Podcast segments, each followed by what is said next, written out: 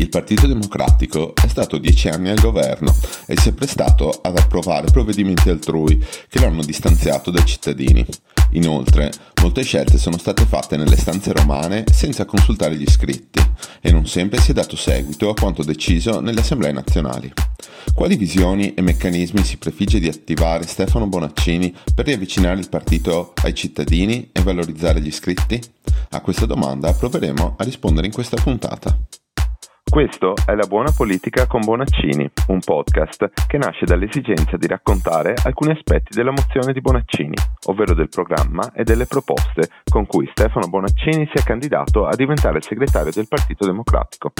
Io sono Paolo Ticozzi, consigliere comunale di Venezia, e in questo podcast mi avvalgo in ogni puntata di una persona di esperienza che ci aiuterà ad approfondire un tema. Oggi è qui con noi Giuditta Pini, Ciao Giuditta, ben trovata e grazie della disponibilità. Ciao, grazie a te dell'invito. Giuditta è una parlamentare uscente del Partito Democratico e artefice del bellissimo podcast Chiedi alla Pini, in cui spiega bene a chi voglia capirci qualcosa in modo semplice e partendo da zero i meccanismi della politica e di quello che le ruota intorno. Il Partito Democratico in questi anni dobbiamo dire che si è sempre più allontanato dai cittadini, o meglio, molti cittadini si sono allontanati dal partito. Il calo di iscritte iscritti e di voti è a noi innegabile, lo dicono i dati. Eh, che idea di partito, Giuditta, eh, si trova all'interno della mozione di Stefano Bonaccini? E come questa idea può riavvicinare le italiane e gli italiani al Partito Democratico? Dunque, in questi anni, mh, soprattutto negli ultimi tre anni, quattro anni, eh, c'è stata una scelta eh, da parte della segreteria eh, Letta e anche di quella Zingaretti di chiudere un pochino il partito, rendere più complesso tesserarsi, rendere più complessa la partecipazione, in mezzo c'è stata anche la pandemia che sicuramente non ha aiutato e il risultato è che ad oggi non abbiamo ancora il numero totale dei tesserati, eh, ma sappiamo che eh, se guardiamo i dati dell'anno scorso siamo passati da 400.000 dal 2019 a 50.000, quindi sappiamo che siamo crollati e uno dei motivi diciamo, per cui siamo crollati è anche la risposta alla tua domanda, e cioè la domanda dovrebbe essere ma perché uno si dovrebbe testerare al PD? Qual è il motivo, cioè, qual è la cosa in più che, che si ottiene o cioè, cioè, l'appartenenza o politica?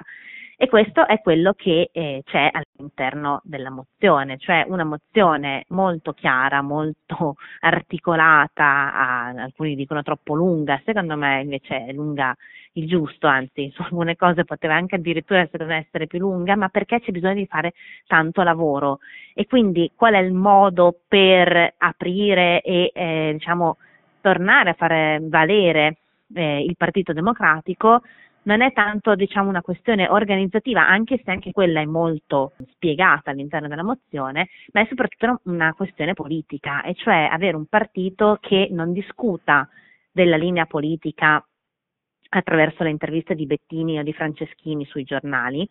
ma un partito che abbia una segreteria che discute e che ha, ha la sua linea politica dal confronto con gli iscritti, quindi un'assemblea annuale, eh, dalla decisione se si entra in un, in un, governo o no attraverso un referendum degli iscritti, come avviene per esempio in Germania, e dalla proposta, dalla raccolta di proposte e di sensibilità che ci sono dei territori attraverso la messa in rete dei circoli e eh, dei territori. Questa cosa è un modo per rendere automaticamente più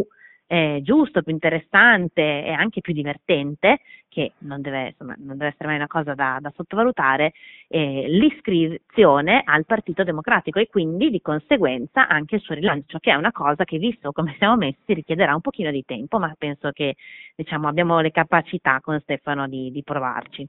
Grazie mille. La seconda domanda in parte hai già anticipato, eh, voleva avvertere su due temi principali. Il primo era come valorizzare il porto delle iscritte e degli iscritti ai circoli da un lato, dall'altro la domanda voleva andare a chiederti come rendere effettivamente, e Bonaccini si propone di rendere il partito meno romanocentrico da un lato e meno correntizio dall'altro, nella logica che purtroppo eh, a volte nel Partito Democratico le correnti al posto che essere aree di eh, pensiero e di elaborazione culturale diventano filiere di potere atte a spartirsi posti, potere e careghe, come si dice qui da noi a Venezia.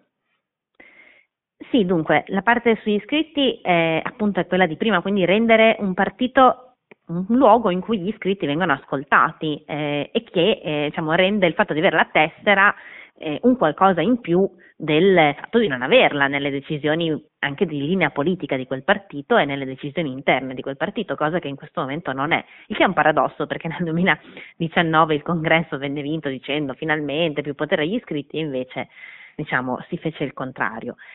E ehm, la seconda parte è conseguente, eh, più si è piccolini, più ci si restringe e più si tende a ehm, essere sempre più chiusi. Le correnti, le, diciamo, le componenti di pensiero all'interno del Partito Democratico ci sono dall'inizio, da quando è nato il PD, e sono diciamo, presenti. Il problema è che hanno smesso di essere luoghi totalmente di essere luoghi di elaborazione politica, di discussione che servivano per aprire anche il dibattito e appunto come dicevi tu sono diventati dei meri, diciamo, circoli di amici che si autotutelano all'interno di nomine, di composizioni interne e eh, diciamo che, che sono state, che è la rovina diciamo, di questo partito, perché siamo diventati il partito dello status quo e invece che il partito che eh, doveva appunto dare un'idea di eh, progresso. E come si fa a renderlo meno romanocentrico? È difficile ovviamente perché siamo un partito che sia molto sbilanciato, come anche ovvio visto che in generale tutti i partiti sono messi un po' così così sulla rappresentanza istituzionale, quindi su quello che succede a Roma, cosa che da una parte è anche abbastanza ovvia, dall'altra però se si scollega completamente con i territori è pericoloso. Uno dei modi per farlo è sicuramente quello di allargare da una parte e dall'altra, di rendere più partecipi alla vita del partito chi eh, appunto il partito lo fa, quindi dall'amministratore al consigliere comunale al semplice iscritto, trovare i modi per eh, appunto mh, lavorare insieme. Una proposta su cui stiamo lavorando è quella di creare una piattaforma in cui chiunque diciamo, sia eh, eletto al primo mandato anche non al primo mandato, a, a, prescindere dalla sua posizione, abbia un luogo in cui ci si possa eh, scambiare, per esempio, delibere, eh, per esempio documenti, sapere eh, gli indirizzi, i numeri di telefono dei tuoi colleghi di, altri, di altre regioni, di altri eh, comuni. È una cosa incredibile, questa cosa non viene fatta. Nel Partito Democratico una delle caratteristiche principali quando uno viene eletto, forse non so se anche tu hai avuto questa esperienza all'inizio, è che si sente molto solo. E questa cosa è folle perché noi siamo, siamo un, un partito che ha grandissima rappresentanza territoriale e, e, ovviamente se uno si sente solo, poi dopo prevalgono le, leggi, le, le logiche romanocentriche. E invece se noi cerchiamo di scardinare questo meccanismo mettendo in rete chi nei territori c'è già, chi lavora già nei territori e che ti può segnalare le questioni che ci sono, le idee che ci sono, le proposte che già il Partito Democratico fa e rende vive nelle città, nei paesi, nei quartieri, beh, questo automaticamente sgonfierà la logica romanocentrica. È un lavoro appunto che si può fare, che Stefano è in grado di fare proprio per la sua esperienza. L'altro giorno ha detto eh, essere amministratore non basta. Io sono assolutamente d'accordo con eh, la Schlein quando lo dice. Segnalo che Stefano è stato anche appunto segretario della Federazione di Modena e segretario regionale del Partito Democratico e ha costruito un partito eh, anche attraverso la sua esperienza. Quindi sono molto d'accordo e per questo che sono, in, in, che sono che credo che sia la persona più adatta a fare questo, non fosse altro perché il partito lo conosce, lo vive da sempre e ha il contatto sia con il partito sia con gli amministratori. Perfetto, ti ringrazio, condivido quello che dici sulla solitudine iniziale degli amministratori. Io personalmente poi ho tentato di eh, intessere delle relazioni con altri amministratori locali di, di altre città per appunto accoppiare le buone pratiche, però eh, è assurdo come a volte vediamo in consiglio comunale che arrivino delle mozioni eh, prestampate da Fratelli d'Italia che probabilmente le presenta in tutti i comuni italiani e noi come Partito Democratico dobbiamo singolarmente tra consiglieri di città diverse provare a sentirci senza una piattaforma per cui questa è una cosa che apprezzo molto e che condivido. Direi che hai già motivato con eh, le ultime parole il perché hai scelto di sostenere Stefano Bonaccini alla segreteria del PD. Non so se vuoi aggiungere un'ultima battuta uh, veloce su questo. Se no, poi ricordiamo come si partecipa alle primarie e ti saluto. Ne approfitto per una, un piccolo appello al voto assolutamente, nel senso che penso che in questo momento noi abbiamo bisogno, molto bisogno, che tutti quanti ci diano una mano eh, nella costruzione del Partito Democratico dei prossimi anni. E per farlo c'è bisogno che eh, ci sia eh, una, diciamo, una, una politica e una linea politica chiara e che soprattutto ci sia chiarezza su chi sta con chi. Io diciamo, ho deciso di fare la campagna di Stefano anche per questo, perché non mi piace molto questa idea per cui da una parte sì, ci sono diciamo, tre ex segretari e tutta l'attuale segreteria che sostiene una candidata, per carità, che conosco, è stata anche vice segretaria, vicepresidente dell'Emilia Romagna, ma che diciamo, ha un, un supporto molto importante da parte di quella classe dirigente che in questo momento sta eh, cercando di, imp- mh,